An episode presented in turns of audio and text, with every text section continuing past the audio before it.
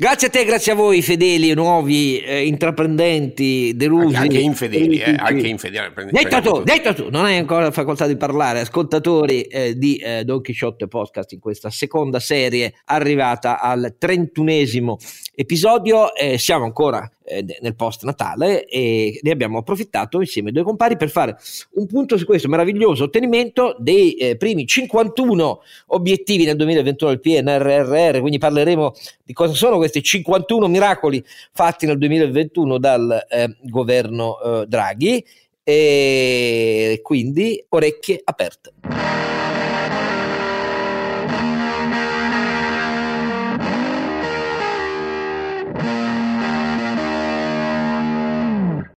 Don Chisciotto Scargianino torna a dirvi buon Natale, eh, siete tutti buoni, siate tutti buoni, se non lo siete siete esseri umani, perché gli esseri umani non sono buoni, però mi piace molto dire di essere. Buon, diciamo buon post Natale, dai. Vabbè, beh, il giorno dopo Natale feste, è sempre Natale. Season's greetings.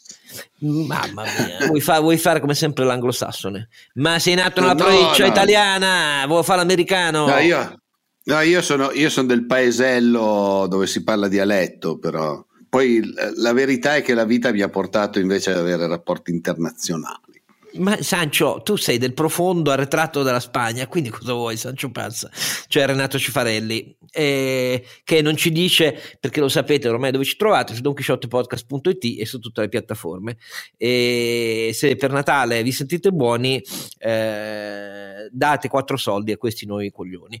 E detto tutto questo, oltre, oltre a Sancio, che è un po' appesantito da Natale, no, ma a Natale dovete sapere che Sancio Panza fa no, digiuno. No, non molto. Fa molto, di, no, fa no. molto digiuno. Eh, no, digiuno no, però diciamo ho mangiato un po' meno degli altri anni. Oh, cosa santa e giusta.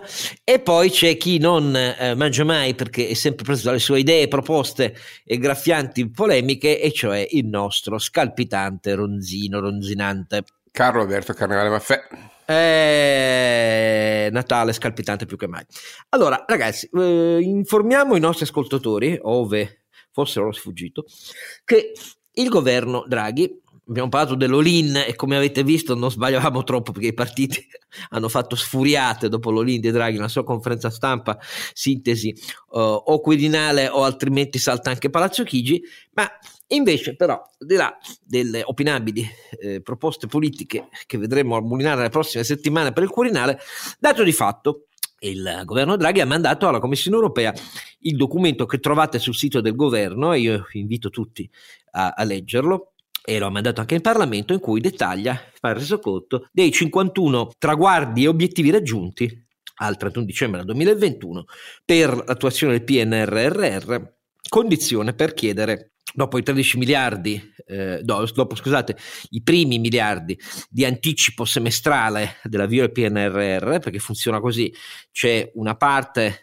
che è pari al 13%, che viene anticipata all'inizio del semestre ai paesi che usufruiscono, noi ne usufruiamo più di tutti eh, del PNRR, abbiamo preso il massimo di ehm, prestiti oltre che eh, di trasferimenti, come si suol dire, a fondo perduto e ce ne abbiamo insomma, per quasi 200 miliardi, però ogni sei mesi tu hai un anticipo pari al 13% e poi però per ottenere il resto della rata eh, devi documentare l'ottenimento dei tuoi traguardi e obiettivi, in questo caso 24,1 miliardi. Come funziona il PNRR? Funziona che c'è una serie lunghissima per l'Italia fino alla fine del quinquennio di attuazione, c'è la bellezza di 520 tra traguardi e obiettivi eh, da ottenere, eh, scanditi nei semestri, e di questi 520, 154 eh, sono riforme e eh, il resto sono le fasi di attuazione dei eh, diversi investimenti e subinvestimenti in cui si articolano le sei missioni del PNRR. Di queste ehm,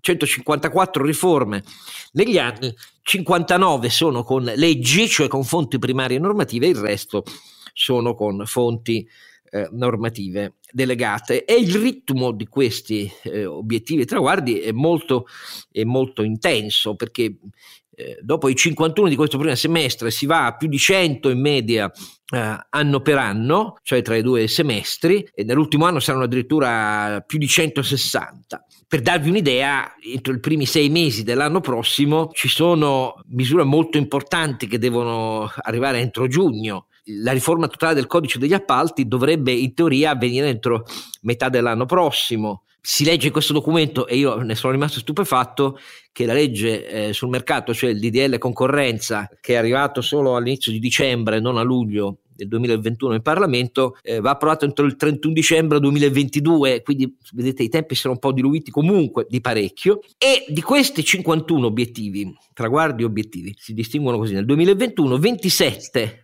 sono presentati come eh, riforme ehm, e 24 sono relativi agli investimenti. Quando aprirete questo documento di una centinaia di paginette troverete eh, la tabella riepilogativa a pagina 49 e di lì in poi ministero per ministero trovate dettagliati questi 51 obiettivi e in che cosa sono consistiti. La lettura di questo documento è molto utile, qui passo la parola a Carlo Alberto, perché vedrete che i più dei 51 obiettivi raggiunti in questo 2021 sono più che altro condizioni preprocedurali per fare qualcosa, più che cose fatte, eh, più che cose fatte, perché eh, come è evidente basta vedere sulla giustizia c'è la legge delega per il codice civile e la legge delega per la riforma del eh, codice penale, non c'è niente di ottenuto, di ottenuto c'è una vastissima architettura di modifiche delle condizioni delle precondizioni per poi poter fare qualche cosa. Però nel dettaglio sentiamo Carlo Alberto che ne pensa. Intanto Oscar, chiariamo una cosa, la metodologia che il PNRR ha introdotto, anzi scusate, la Commissione europea ha introdotto e l'Italia è stata costretta ad adottare, è una metodologia che si basa su eh, tre principi. Uno, devi dire da che punto di partenza eh, ti muovi, una, una, un'indicazione si chiama baseline, cioè qual è lo stato as is. Eh, due, devi dire qual è il target, quindi l'obiettivo. Tre, devi specificare il milestones, cioè i passaggi, le pietre miliari di passaggio che ti dimostrano che stai andando quell'obiet- verso quell'obiettivo. Lo dico perché nelle nostre tradizioni non era vero, tu dichiaravi obiettivi generici e poi verso la fine del processo rendicontavi le spese fatte, ma come dire, sull'ottenimento dei risultati, eh, diciamo, pietoso silenzio. Tutto questo non è più possibile e quindi la disciplina indotta dal eh, Next Generation Europe impone quello che si chiama impact investing, cioè una, un'analisi di impatto. Devi dire che cosa ottieni e che differenza fai rispetto ad oggi. Allora, eh, l'ESIS era stato, cioè il baseline erano state specificate nel documento del PNRR originale eh, rilasciato ad aprile, eh, così come erano stati specificati i target, cioè gli obiettivi quantitativi, eh, i target sono obiettivi quantitativi, e le milestone che erano passaggi anche di tipo qualitativo, cioè fare una legge è una milestone, ok? L'obiettivo è, eh, non so, che mille imprese accedano ai, contributi, che 100 città vengano cablate con la banda larga, questi sono i, i passaggi. La differenza fra milestone e obiettivi è fondamentale, il governo fa confusione, tant'è vero che il, il governo parla di target eh, confondendo milestone e target e questo è già un segnale di diciamo dire poca lucidità rispetto al processo che invece è tanto importante quanto il merito. Eh, allora, sul processo, eh, noi prevediamo, già detto Oscar, una rendicontazione semestrale.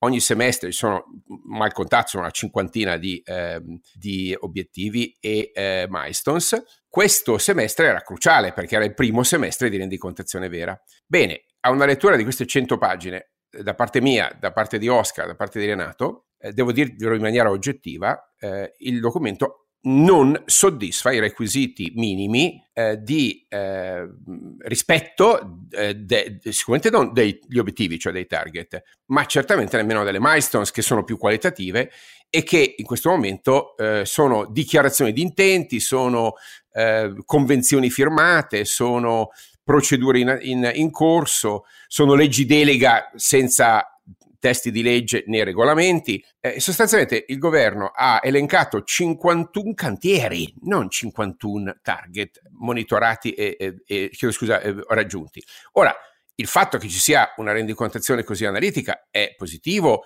e quindi prendiamo atto che per la prima volta escono 100 pagine di, eh, di stato avanzamento lavori è, è, pre, è, pregevole, posto che non devono uscire la, la vigilia di Natale e posto che l'unico e l'ultimo documento era uscito a settembre, erano 17 pagine, una sintesi e su quello ci basavamo e devo dirvi la verità, in quel documento che era monitoraggio dell'andamento delle misure previste, c'era una tabella che è identica a quella che ha citato Oscar ed era semplicemente una riga che diceva eh, conseguito, conseguito, e questo riguardava se non sbaglio tipo 6 eh, milestones okay, di investimento e gli altri, le altre 45 ehm, entità ancora fondamentalmente da, eh, da, da, ottenere. A metà di dicembre osservazioni indipendenti eh, sostenevano che mancassero ancora una quindicina di milestones non chiarite.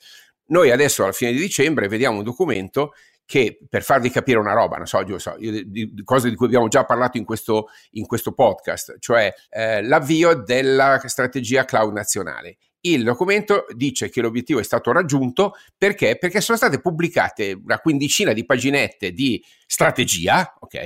Eh, e sono state avviate le espressioni di interesse. Sì, ho capito, ma come dire, dire che ci serve una strategia cloud nazionale che vogliamo farla così con un documento per carità, sintetico, ma, ma, certamente assolutamente preliminare, e ottenere per questo e per tutto il resto la modica cifra di 24 miliardi circa, no? di cui in realtà 3 già incassati, diciamo 21 netti, io sinceramente eh, vorrei proprio vedere i funzionari della Commissione europea che a fronte di eh, una elencazione così vaga, così imprecisa e devo dire anche così carente dal punto di vista de, di date e di testi di legge che dovrebbero sostenere questo claim, perché il documento è lungo, perché i 51, i 51 obiettivi sono tanti, ma il documento è carente, omissivo e assolutamente n- non risolutivo. È come dire, ripeto, una fotografia di uno stato avanzamento lavori, ma non è compatibile col metodo che vi ho detto prima, e cioè baseline, il punto di partenza, target, il punto di arrivo,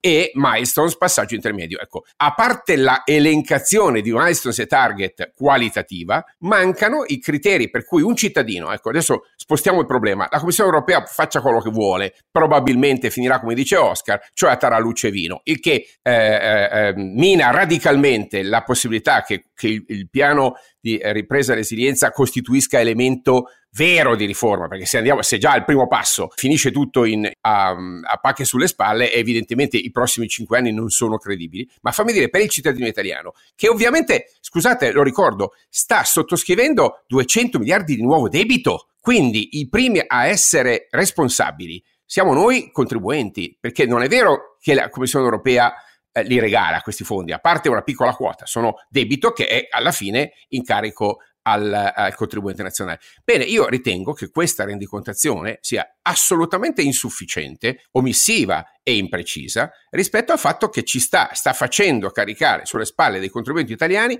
una quantità di debito i cui effetti sono tutt'altro che chiari e il cui procedimento di spesa è tutt'altro che eh, trasparente. Mi dispiace dirlo perché ovviamente... Vorrei eh, segnalarti, Carlo Alberto, che il debito non è più considerato un problema. ne parliamo dopo, eh, volentieri.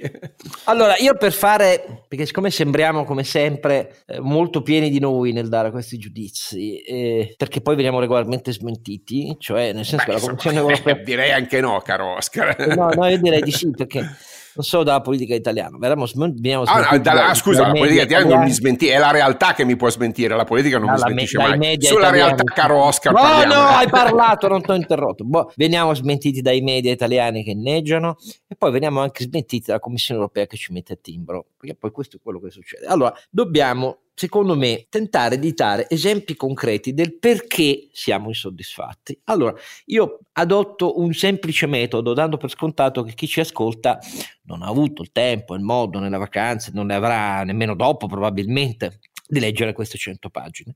Allora, io preferisco leggervi i primi 10 dei 51 nell'ordine della tabella ehm, dei obiettivi e target raggiunti per darvi la concretezza della nostra critica. Per esempio, eh, lo ripeto, se aprite il documento lo trovate nel sito del governo, inviato al Parlamento il documento. Lo metteremo come link sul sito anche. Esatto, e andate a pagina 49, primo dei 51, dei 51 scusate, eh, riguarda il Ministero Affari Esteri perché sono elencati in ordine alfabetico dei ministeri affari, A, quindi affari esteri, e descrizione entrata in vigore della norma che rifinanzia il fondo 39481 per adozione della politica di investimento, quella sostenuta a livello internazionale delle imprese. Entrata in vigore, hanno scritto una norma che modifica eh, il funzionamento del fondo. Punto. Questo è un obiettivo. Obiettivo numero due. Almeno altre 4.000 piccole e medie imprese dovranno fruire del sostegno del fondo. Almeno altre dovranno. Eh, esatto, dovranno. Eh, attento, eh. quello è un obiettivo. Eh, quello di prima era un traguardo. Cioè non, è, non è che c'è scritto ne abbiamo aggiunte 4.000 no, che beneficiano. No. no almeno eh, dovranno, questo è un obiettivo. Aspetta, già, già, una smentita, perché quelle 4.000 dovevano essere ottenute entro il, 2000, eh, 2021. Quindi se la parola obiettivo, questo vuol dire ne hai fatte salire a bordo 4.000. Non è vero, non è vero. Poi, obiettivo numero 3. Eh, stiamo parlando di riforma 1, creazione del programma nazionale, garanzia occupabilità dei lavoratori. Cioè stiamo parlando della riforma eh, delle politiche attive del lavoro. Mm? Obiettivo ottenuto, descritto così, entrata in vigore dei seguenti decreti interministeriali, definizione del programma nazionale GOL, garanzia occupabilità dei lavoratori, e definizione del piano nazionale nuove competenze, cioè le due formule generali entro le quali il governo dovrebbe mettere e parametrare la riforma delle politiche attive del lavoro, che non è mai stata presentata, non c'è ancora. Queste sono le definizioni dei nomi, per così dire. Che cosa si intende per garanzia occupabilità dei lavoratori e che cosa si intende per piano nazionale nuove competenze? La definizione di, due, eh, di queste due espressioni è considerato un obiettivo raggiunto, per darvi l'idea. Eh. 4, 4.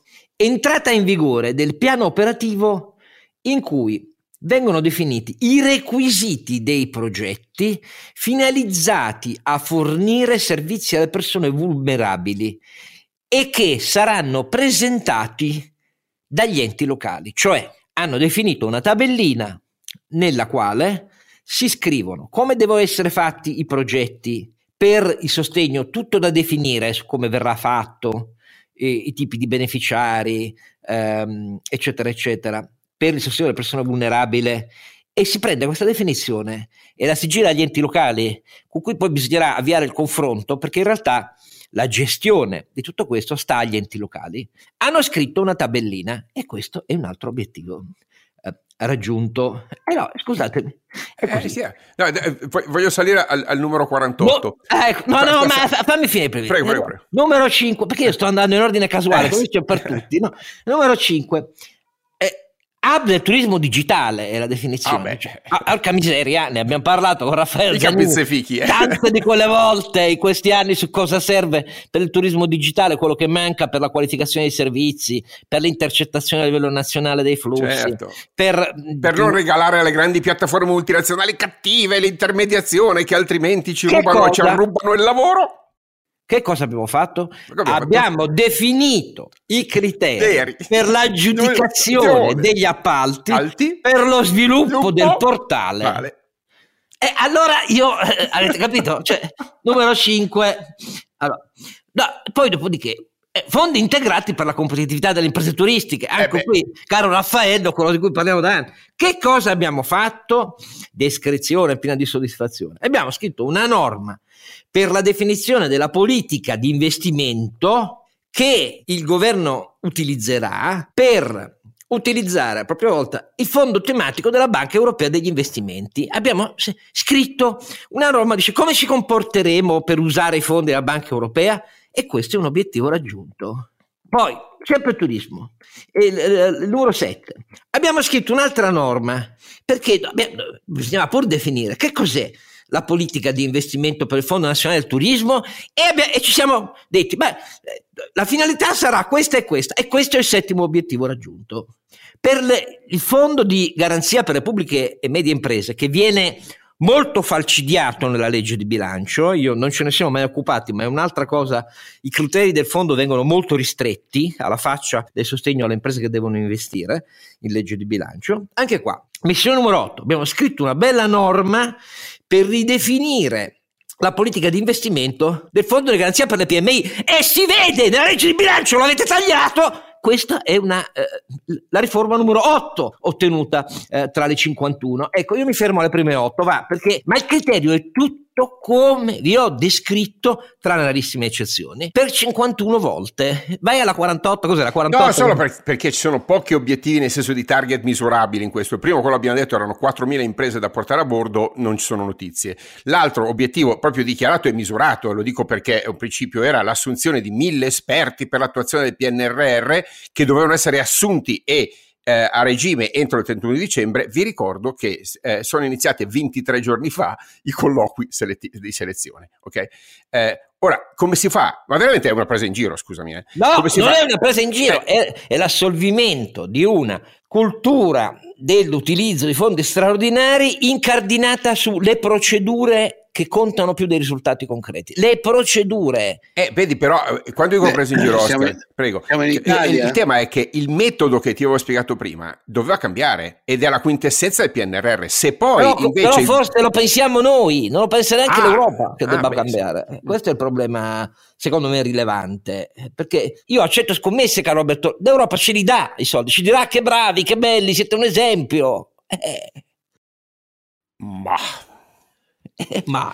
Co- comunque se ce li dà peggio mi sento perché bravo, vuol dire che bravo. non sono come cittadino neanche protetto dalla eh, burocrazia di Bruxelles e quindi mi, come dire cornuto e mazziato caro Oscar perché se il mio governo eh, mi dice che secondo lui l'assunzione che doveva essere in vigore il 31 dicembre è in corso e vuole i soldi con questo e capisci che è come dire che quello che mi costruisce la casa deve darmi le chiavi mi chiede i soldi della casa e dice però scusa c'è ancora i mattoni da mettere giù. Eh, scusa, io i soldi non glieli do eh, e, e, il debito non lo, non, lo, non lo, sottoscrivo. Mi stanno chiedendo di farmi carico di un debito con le mie tasse su cose che non sono state fatte, Oscar. È questo che voglio dire ai cittadini italiani. Quindi, il governo ti risponderebbe, per farle mancavano gli strumenti, nella prima fase noi ci occupiamo di definire. Benissimo, mettete in atto gli strumenti e vi daremo i soldi. Eh, eh, abbi pazienza, tu il debito non lo fai senza avere fatto quello che hai fatto. È un patto, no, no taxation without rendicontazione, posso dire.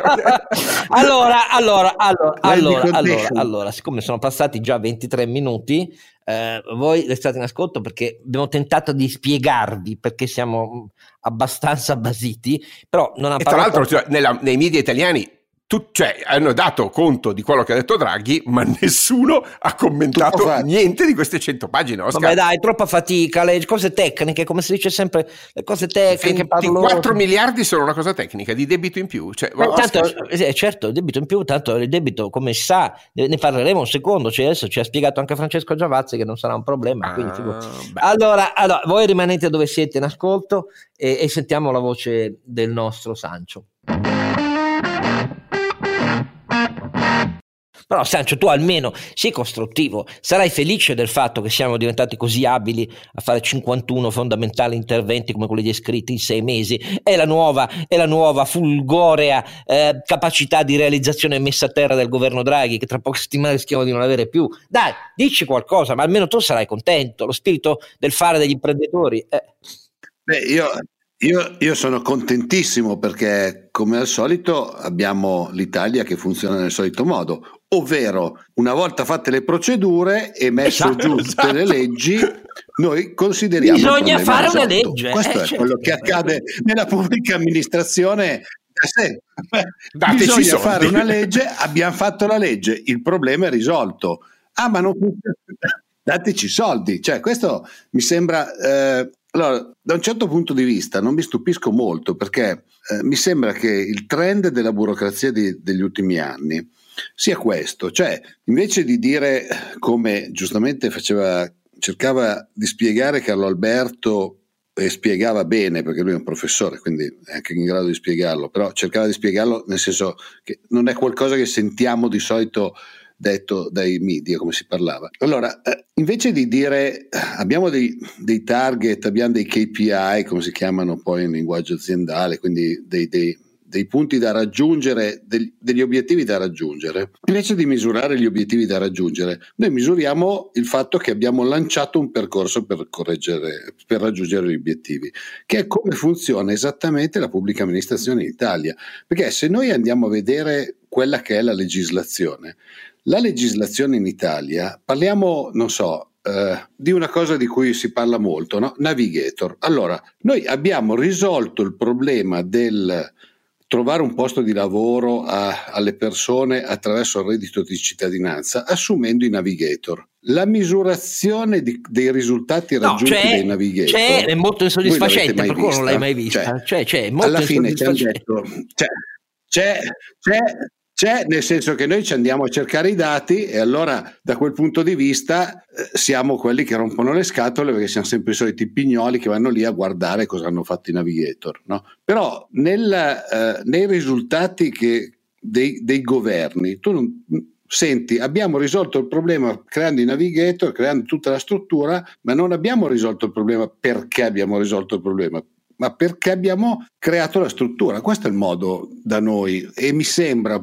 purtroppo che anche per, l'Europa questo sia un po' il trend che sta andando in questo momento. Cioè, abbiamo detto 20.000, cioè 2040, fine dei, dei, diesel, fine delle benzine, eccetera. Boh, problema risolto. Il come ci arriviamo è un problema delle aziende, è un problema di quell'altro, è un problema, cioè siete sempre i soliti che vanno lì a, far, a sindacare. Il problema è risolto. Noi 20 e 40 il problema l'abbiamo risolto. Questo mi sembra il trend e quindi non mi stupisco affatto poi che questo, cioè che probabilmente, come dice Oscar, noi avremo quei soldi. Oltretutto, se lo, se lo uniamo, e magari ne parleremo ora, e ne parlate voi che siete più bravi di me, eh, al fatto che il debito non è assolutamente più un problema, perché a questo punto mi sembra che anche attraverso la, la, la lettera di Draghi Macron. No, si vada verso pro, si vada proposte verso di liberi tutti. Liberi tutti. Poi vediamo cosa L'Europa verrà adottato in questo 2020. Però a chiusa, Oscar, mi devi far leggere un pezzo manzoniano, perché dopo questa rendicontazione del PNR non posso non citare la grida del 12 aprile 1584 emanata da Don Carlo d'Aragon, principe di Castelvetrano, duca di Terranuova, marchese d'Avola e conte di Burgeto, grande ammiraglio e gran contestabile di Sicilia, nonché governatore di Milano e capitano generale di Sua Maestà Cattolica in Italia, che vuole che tutto ciò e il di più che si tralascia venga obbedito perché Sua Eccellenza è risoluta di voler essere obbedita da ognuno. Eh, ricordiamolo perché Manzoni è immenso e eterno nelle sue capacità di ricordarci che la vanità della politica e del potere è sempre la stessa. Però, però eh, caro Alberto, facciamo una riflessioncina in pochi minuti. Io la faccio da. Non dovrei farla, non ho i titoli, sono semplicemente un osservatore, un giornalista. Eh, tu ne hai più di me. Eh, Renato ne ha pure più di me perché poi alla fine il debito impatta su chi lo produce, il reddito e da occupazione del lavoro. No, no, no, a te, a te, a te no, presentano io il conto, ne ho meno di tutti, devo dire, eh, però. A livello di titoli. Allora, è vero, cioè il 23 di dicembre sì, è uscita sì. questa proposta di Giavazzi e altri, um, più che un paper analitico, eh, economico econometrico, è una proposta di tipo politico, perché nel 2022, a cominciare proprio dal semestre francese della, eh, della presidenza di turno del Consiglio europeo, il mettere mano alla riforma del patto di stabilità e alla questione del eh, stop temporaneo al divieto di aiuti di Stato sarà uno dei punti di fondo delle nuove regole europee in questo 2022. E la cosa ci riguarda molto perché siamo un paese iperindebitato e quindi eh, e che più si è retto in questi ultimi due anni grazie alle stampelle degli acquisti della BCE e. Eh, io provo a fare una sintesi estrema eh, della proposta Giavazzi più altri. Eh, è articolata in due parti.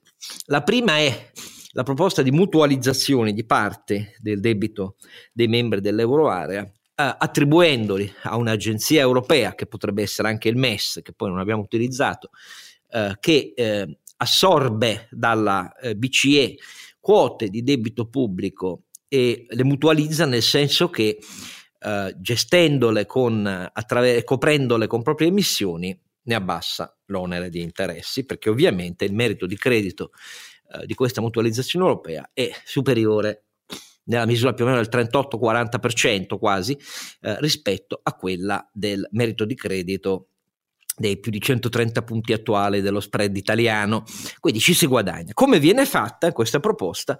Ecco, si propone di mutualizzare e quindi di girare dalla BCE alla nuova agenzia per il debito mutualizzato europeo, il debito contratto durante le crisi a partire dal debito contratto in tempi di Covid. Quindi per l'Italia sarebbe intanto già sul suo 155% di eh, debito pubblico un 19,8% che verrebbe mutualizzato con un abbattimento molto significativo dei suoi oneri e gli oneri più bassi comunque anno per anno verrebbero corrisposti comunque dal paese emittente del debito all'agenzia europea. Quindi prima parte, in questa prima parte si dice anche si potrebbe poi pensare di estendere ulteriormente il debito contratto, per esempio comprendendovi anche il debito contratto post crisi 2008-2011 e in quel caso dal 19% del PIL sui 155 punti di PIL di debito italiano, arriveremmo a ben oltre un terzo del totale. Questa è la prima parte della proposta. Poi c'è una seconda parte che riguarda come si calcolano, come si fa la nuova regola sui tetti di deficit e debito annuale. Lo si fa assumendo una prospettiva temporale molto più realistica di quella mai attuata del ventesimo ogni anno di riduzione del debito in eccesso rispetto eh, al eh, 60% di debito PIL, quello era irrealizzabile. Diamoci un orizzonte decennale di tetti di contenimento una volta fatta la prima parte, cioè alleggerito lo stock di debito dei paesi più indebitati, come detto al punto A, ma al punto B mettiamo un orizzonte temporale sulla spesa corrente di rientro ma credibile e però in questo orizzonte di spesa leviamo sia tutti gli investimenti, quelli realizzati secondo la tassonomia degli investimenti pubblici eh, europei, sia, sia tutta sì. la spesa corrente giustificata Però, come a vantaggio delle nuove generazioni. A vantaggio delle nuove generazioni, meraviglioso. E questo viene definito slow debt rispetto al fast debt che è il resto della spesa corrente. Allora, la mia impressione, caro Alberto, tu dammi la tua, è che sul primo criterio io preferisco chi come Silvia Meller dice no scusate il debito ciascuno lo ha fatto mettendoci dentro di tutto e di più e altri di meno quindi non si capisce come altri paesi dovrebbero essere d'accordo rispetto a chi ha fatto un mucchio di debito in più eh, in tempi di covid o post 2008 e allora facciamolo invece sulle nuove missioni per la tra- sostenibilità degli obiettivi di transizione energetica. Questo già mi sembra più saggio ma soprattutto su questa definizione della spesa corrente per ragioni di generazione, conoscendo il trend italiano, io mi metto nei panni degli altri paesi dell'euroarea e sapendo che noi ci metteremo di tutto, tranne le spese di cancelleria, giustificandole come avvantaggio delle prossime generazioni, mi scappa un po' da ridere. Quindi io sono leggermente colpito dal fatto che questo documento mi dice che oramai eh, anche i migliori pensano che bisogna andare a una mutualizzazione che sia un, una specie di assoluzione generale dell'Italia e un via libera per continuare a fare così in proporzioni molto elevate, però magari mi sbaglio. Scusa Oscar, una cosa che ho, ho letto, e tu non hai citato, non vorrei aver capito male, ma tra, la, tra le altre cose, se non sbaglio, propongono un debito rolling, cioè senza scadenza. No, questo non è uno dei key point o, della, del, del, del, della, proposta. La proposta è iniziare a discutere ah, okay. quale debito mettere in comune e quale tipo di tetto di spesa mettere e cosa levarci per definirlo. Caro Alberto, tu che dici? Che le case non si fanno dal tetto, Oscar. Eh, non si può proporre un'agenzia per la gestione del debito se sotto non c'è un potere fiscale chiaro. Quindi intanto posso dire eh, se le proposte devono essere politiche che siano tali e posto che apprezzo tantissimo ed è una bella cosa che stiamo parlando di riforma delle istituzioni europee, quindi diciamo il tono qui è assolutamente positivo, sia chiaro. Cioè, non siamo d'accordo né io né Oscar né Renato nel merito della proposta, ma nel metodo sì, cioè del fatto che eh, si, debba mettere sul tavolo una, qualche idea su come ricostruire un impianto istituzionale europeo, ma è evidente che non si può semplicemente spostare il debito sotto il tappeto, Oscar.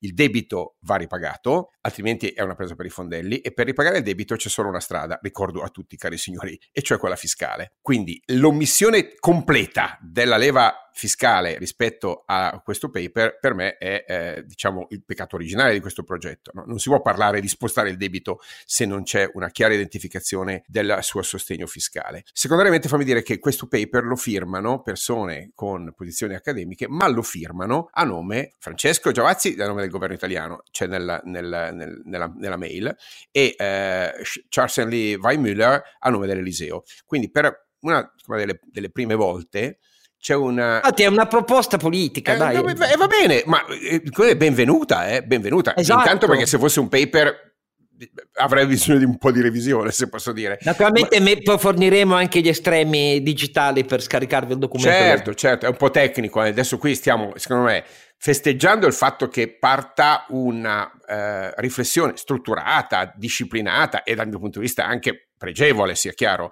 della eh, riforma dell'assetto, eh, se volete, istituzionale europeo, che parta firmata di fatto da due esponenti del governo italiano e francese ed è secondo me la conseguenza del patto del Quirinale, no? firmato da eh, Draghi e da Macron, patto che noi celebriamo perché è un passo in avanti rispetto al ruolo dell'Italia, quindi non, non diteci che siamo sempre negativi, siamo un po' scassamaroni, ma se, se, per il resto c'è il TG1 ragazzi, non, non c'è problema, no? eh, se ci ascoltate fateci la grazia di, eh, di ascoltare anche nostre, il nostro sforzo di lettura critica. Eh, eh, questo documento è un documento prezioso perché pone finalmente il, il, il, tema su basi serie, ma è un documento omissivo, prima di tutto perché manca la parte fiscale e non si fanno debiti senza tasse, lo ricordo a tutti. Secondo perché il debito che si vuole fare è un debito... Spiega, spiega meglio, spiega, cioè il problema è perché non, non, è detto che chi ci ascolta sia tenuto a capirci al volo, è omissivo sulla parte fiscale perché la base di una qualunque estensione cooperativa di quote di debito fin qui nazionale passata alla gestione di un'agenzia europea dovrebbe avere come presupposto l'estensione del bilancio europeo costruito attraverso risorse proprie aggiuntive come garanzia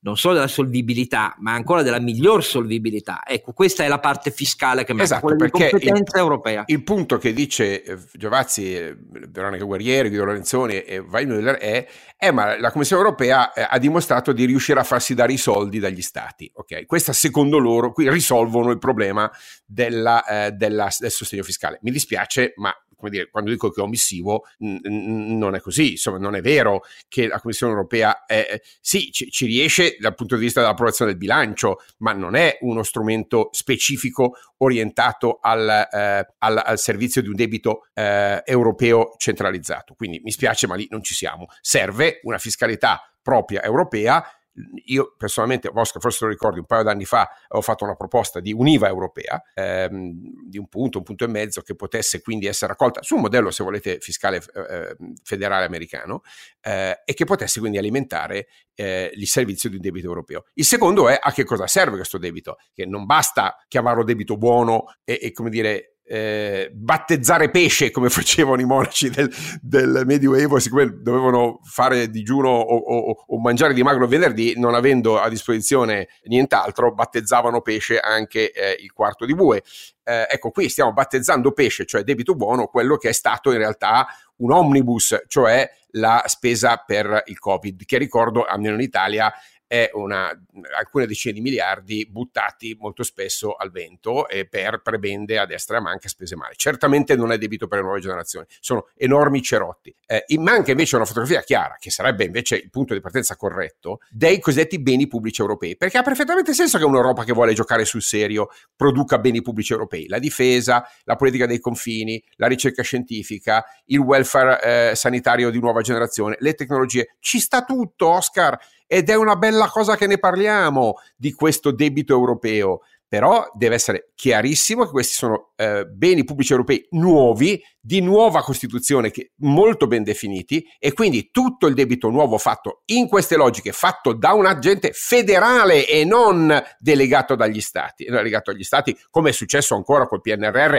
e i risultati che abbiamo visto qui, no? Quindi alla fine sempre a terra luce vino si va a finire. Io non lo voglio fare nuovo debito se lo spendiamo come stiamo facendo col PNRR, perché quello non crea beni pubblici europei non li crea. Quindi, eh, se vogliamo parlare di nuovo debito europeo, eh, benvenuti, posto che il debito non è una cura, ma è un mezzo, ok? Eh, ma dobbiamo a questo punto però partire da chi lo paga, fiscalità, e quali sono i beni pubblici europei che vogliamo. Poi parliamo di debito, ma mettere il carro del debito davanti al bue o ai buoi degli obiettivi comuni europei è una fuga in avanti che non volerà da nessuna parte. Oscar verrà impallinata, previsione del carro no, lo, è dalle, sempre. Eh, beh, pazienza. sempre che l'Europa ci impallina, non ci... lo sappiamo. No, non, non l'Europa, dagli altri paesi europei che giustamente, ah, secondo ecco, me, eh, giustamente dicono, cari italiani, vi abbiamo aiutato beh, più che proporzionalmente sul... Beh su, ma, ma, come dire, Anche parliamo qua. di debito nuovo, ma di quello che avete fatto, come si dire, essere, che ha dato dato, avuto avuto. Eh. Per essere concreti, noi preferiamo una via chiara di definizione, tanto per il criterio dell'eventuale debito mutualizzabile e non generalista, debito contratto sotto le crisi, perché ogni paese ha fatto quello che voleva. Fin qui i paesi fanno quello che vogliono, perché questo è il criterio. Eh. Allora, noi vogliamo un passo avanti e che sia una definizione chiara e inequivoca europea Tanto più per investimenti e spesa corrente del debito buono, definito slow debt al, in termini dragheschi, noi siamo per una definizione europea dei beni comuni europei. Altrimenti continuiamo a difendere la prerogativa nazionale che infatti i partiti difenderanno, per questo è una proposta piaciona questa, perché parte dal presupposto che così i partiti sarebbero liberi di dire le spese per prepensionare sono spese per i giovani. Per i giovani, no? eh beh, perché creano un nuovo... Oh, ogni pensionato, come no? Perché Invece che il contrario, cioè uno noi vogliamo definizioni europee perché vogliamo un trasferimento non solo di competenza tassonomica, ma poi un trasferimento di più risorse fiscali per l'Europa a sostegno del debito mutualizzato. Vogliamo una definizione del debito mutualizzato che accomuni non diverse pratiche molto eterogenee, per noi molto discutibili per, per l'Italia stessa, ma vogliamo anche che i criteri di spesa e investimenti sotto Golden Rule, cioè sottratti al calcolo del rientro del debito pluriennale, riguardino inequivocabilmente beni comuni europei, non criteri nazionali totalmente discutibili, eterogenei e nel caso nazionale nostro sciagurati per il futuro dell'Italia. Questa è il succo della certo, nostra critica. Perché, perché, la tassazione, ovvero il debito, corrisponde a una rappresentanza, ovvero un bene comune. Mi sembra un principio, direi, millenario delle democrazie. Naturalmente, siccome questa nostra obiezione è iper-europeista, non ha diritto di cittadinanza nella politica italiana e sui media italiani. Questo bisogna saperlo, però, eh, Carlo Alberto? Sì, ci ho detto, come dire, applaudiamo all'arrivo di questi documenti, per quanto secondo me appunto ancora parziali, perché almeno spostano il dibattito. Parliamo un po' meno del del passato e cominciamo a parlare del futuro ed è giusto che lo si faccia, lo si faccia perché ricordo che la sospensione eh, delle regole europee scade nel 2022 e non penso che ce ne potrà essere un, un, un'altra. Quindi noi abbiamo meno di un anno di tempo per arrivare a un accordo. Se eh, eh, nella tempesta perfetta Beh, però secondo me Carlo Alberto lì, scusa se ti, interrompo, però secondo me lì troveranno un modo per rinviare. Ma io non lo so. No, guarda, guarda che ma la maggior parte dei paesi dell'Euroarea non è molto favorevole alla spinta che dici tu. Eh.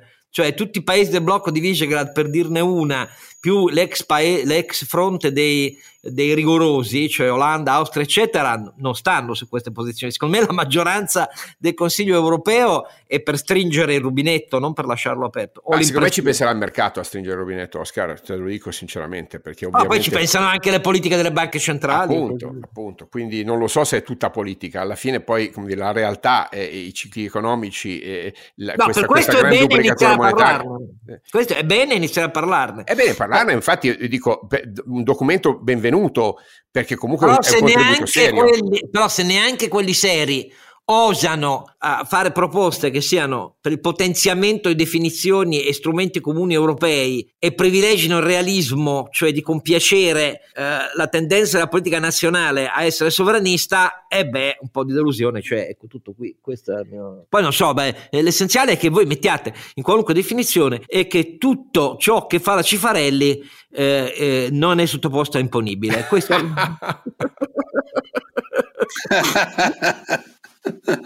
no, quello, quello, mi sa che sarà, peggiorerà. Io con, con, colpevole ritardo mi sono guardato un po' di documenti sulla finanziaria e ho visto delle cose che mi hanno fatto abbastanza tremare. Eh, hai visto? Hai visto? Eh, hai visto? Sì, sì. No, ripeto, la peggior cosa... legge di bilancio degli ultimi cinque anni. Ma no, no, ade- allora... Adesso, caro Alberto, dai, dai no, adesso dai. rimpiangi quelle di Conte, ma non diciamo eh, stupidate. Quello no, quello no. Però eh, il, no, il problema allora, il problema più grosso che vedo io personalmente, come, per come sono abituato a ragionare, che non è detto che sia giusto, perché poi non, non si può sempre applicare, non si può applicare al, al, bene comune i metodi di gestione di un'azienda o, di questo, o di una famiglia. Però eh, quello che io vedo purtroppo è sempre il, la differenza fra quello che viene poi trasformato in legge e quello che si dice. No?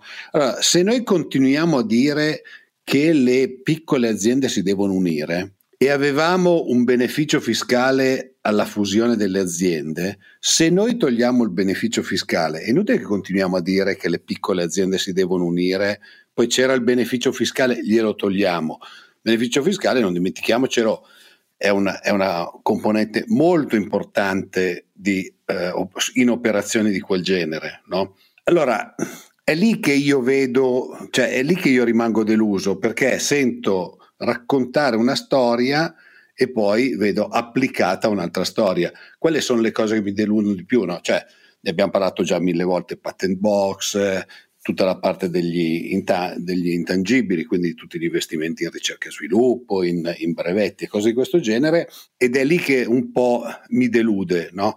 Poi mi delude il fatto appunto che ormai andiamo sempre verso l'indebitamento, cioè qui ormai si debito, debito, debito. La debito, grande debito, idea è facciamo un no. nuovo debito, geniale, caro. Facciamo, facciamo un nuovo debito.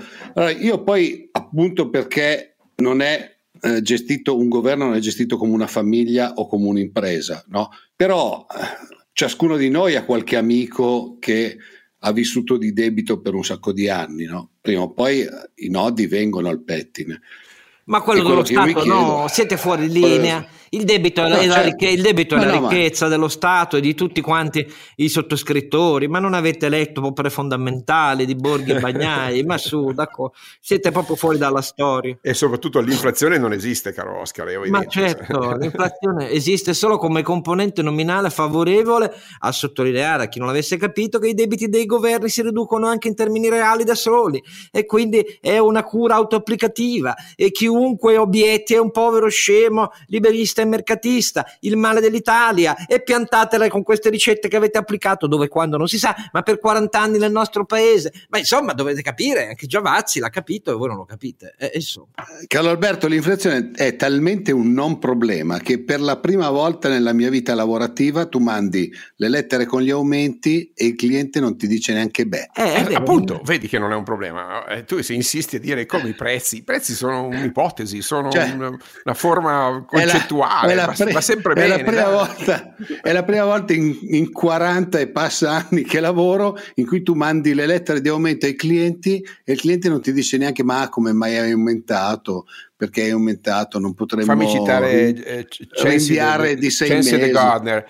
Prices are a state of mind, ok? È, è giusto per dire che eh, come la vita, i prezzi sono uno stato mentale perché ovviamente la percezione del prezzo dipende dal tuo reddito. Se il reddito non ce l'hai, il prezzo è un problema. Se il reddito ce l'hai, il prezzo va bene, ne, possiamo discutere. Come mi ha sempre fatto notare un mio, eh, a qualche anno più di me, Massimo Amici da quando eravamo, io ero giovanissimo, lui era qualche anno più avanti di me, siamo rimasti amici per la vita. Lui è un eh, comunista serio. Io ne ho conosciuti tanti nella vita, lui è un comunista serio eh, con cui ho continuo a dibattere a distanza, eh, con rispetto assoluto perché poi siamo amici, eccetera. L'ambiente torinese, per chi non l'ha vissuto negli anni 60-70, non, non, ha l'idea di come eh, f- fosse necessario. È un ambiente da gentiluomini, te lo confermo. Sì, no, no, da gentiluomini. Poi, poi, le idee erano radicalmente diverse, io ero una minoranza assoluta in, in quel contesto. Mi ha sempre detto, a proposito dei prezzi, ma come fai davvero, Oscar, a pensare eh, come dice tutto il pensiero liberale liberista, che il sistema dei prezzi è l'indicatore fondamentale per l'allocazione delle risorse e lui, e lui, mi ha sempre obiettato ma pensaci un secondo che è una stupidaggine e io dice ma come una stupidaggine? È l'unico meccanismo che dal basso appunto Dis- tiene conto di preferenze disperse no? esatto no? eh, tiene conto della relatività del reddito del patrimonio di certo, ciascuno certo, perché è così della differenza e così via e lui mi dice ma no ma no ma no pensa solo a questo dico dimmi oh guardate che non abbiamo mai cambiato idea rispettivamente. Pensa solo a questo. Cosa fanno i prezzi? E eh, io dico mutano, appunto, cambiano. Come si fa ad ancorare scelte pluriennali di sviluppo di paesi meno avanzati, ma anche più avanzati sulle nuove tecnologie, su un sistema ehm, relativo di allocazione delle risorse basato su prezzi mutevoli che variano. Solo quelli della politica. I prezzi, e certo, il centro di gravità permanente deciso dal partito, quello è il punto dell'economia. Eh. I prezzi dell'energia sono un'opinione del governo, ovviamente. Oscar, io mi domando ancora una volta, tu che ti interroghi sulle variazioni, abbi pazienza. Oscar, e lui a ogni, a ogni, crisi mi riscrive la lettera, dice, hai visto, hai visto i tuoi piani di investimento, fat, niente regge fatto con il mercato, ci vogliono delle gabbie di prezzo, da Diocleziano ha ragione, insomma in parole povere. Eh, cari miei, voi ridete, ma intanto... no, no, No, io non rido, cioè, mi rendo conto che per moltissimi funziona così, magari va bene. Allora, comunque, questa nostra puntata natalizia serve come sempre per grattare sotto la superficie dei luoghi comuni italiani. Lo facciamo sapendo di essere minoritari, con lo spirito di piccoli diavoletti eh, che si divertono. Eh, tanto non è, non, è, non, è, certo col nostro pensiero che si fanno le politiche italiane ed europee, ma con l'idea che magari il dubbio del diavoletto eh, cartesiano eh, serve un pochino anche a spezzare l'opprimente cappa del luogo comune ipersemplificatorio. È un bene che l'Europa inizi a parlare delle nuove regole. Se l'Italia si presenta però facendo la furba, non sto dicendo che il Peppe di Giavazzi e, e, e, altri è questo, lo dico in generale, eh, temo che non utilizziamo questo passaggio per tentare anche di emendare gli errori di cui siamo colpevoli in Italia. Ecco, io vorrei che fosse un passaggio così. Però, detto questo, è un messaggio natalizio di fine anno contro i luoghi comuni. E, e detto resta... questo, rimaniamo eh. convinti che l'Europa i soldi ce li darà. A debito, a debito, Cal- e quindi Carlo più Alberto, debito per tutti. Eh, ho, capito, ho capito, Carlo Alberto, però il debito non è, non è percepito. Dai. Ma l'anno nuovo ti porterà sempre debito nuovo in Italia. Questo è quello che spera tutta la politica italiana e noi su questo vi facciamo una promessa, continueremo a criticarlo, ma vi promettiamo anche che per fine anno facciamo una bellissima puntata di sfrenato canto alle bellezze italiane, perché sarà così il nostro fine anno. Allora, grazie ai miei compari, ovviamente Rozinante e Sancio Panza, e grazie Ciao. a voi che siete in ascolto. Ciao.